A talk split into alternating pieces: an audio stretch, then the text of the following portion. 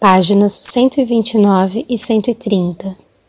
Eu, o Cristo, venho por amor a vocês resumir tudo o que senti durante minha iluminação no deserto e que tentei ensinar aos judeus na Palestina dois mil anos. Algumas passagens da minha vida foram narradas nas cartas 1, 2 e 3. Se você já leu estas cartas, saberá que é da maior importância para o seu bem-estar compreender que, ainda que meus seguidores tenham criado uma religião que chamaram de cristianismo, fundada sobre histórias da minha vida e ensinamentos, não estou ditando estas cartas para ensinar e confirmar aquilo que eles disseram, o cristianismo é uma religião formal que, puramente por razões de conveniência, adquiriu muitas crenças contrárias à verdade espiritual de nossa fonte do ser. Que relação existe entre o derramamento de sangue e o Espírito Universal? Como você agora deve estar percebendo, meus ensinamentos, desde o princípio da minha missão na Terra, na Palestina, sempre foram carregados da mais elevada verdade da existência espiritual, sem ter nenhuma relação com os conceitos e racionalizações produzidos pelas mentes humanas.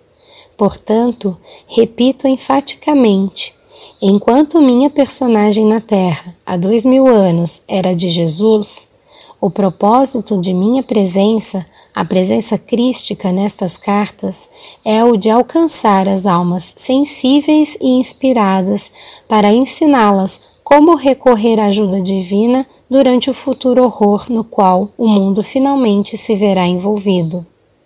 Foi por essa razão que meu poderoso desejo de resgatar aqueles que possam receber-me, materializou-se na forma da verdade da existência contida nessas cartas. Conheça e aceite-a. Gostaria que você soubesse e prestasse especial atenção ao fato de que fui aos judeus na Palestina 70 anos antes de Jerusalém ter sido arrasada Fui aos judeus para dizer que o código de conduta que seguiam não teria nenhum valor quando os tempos difíceis do futuro chegassem e os conduzissem ao mundo hostil.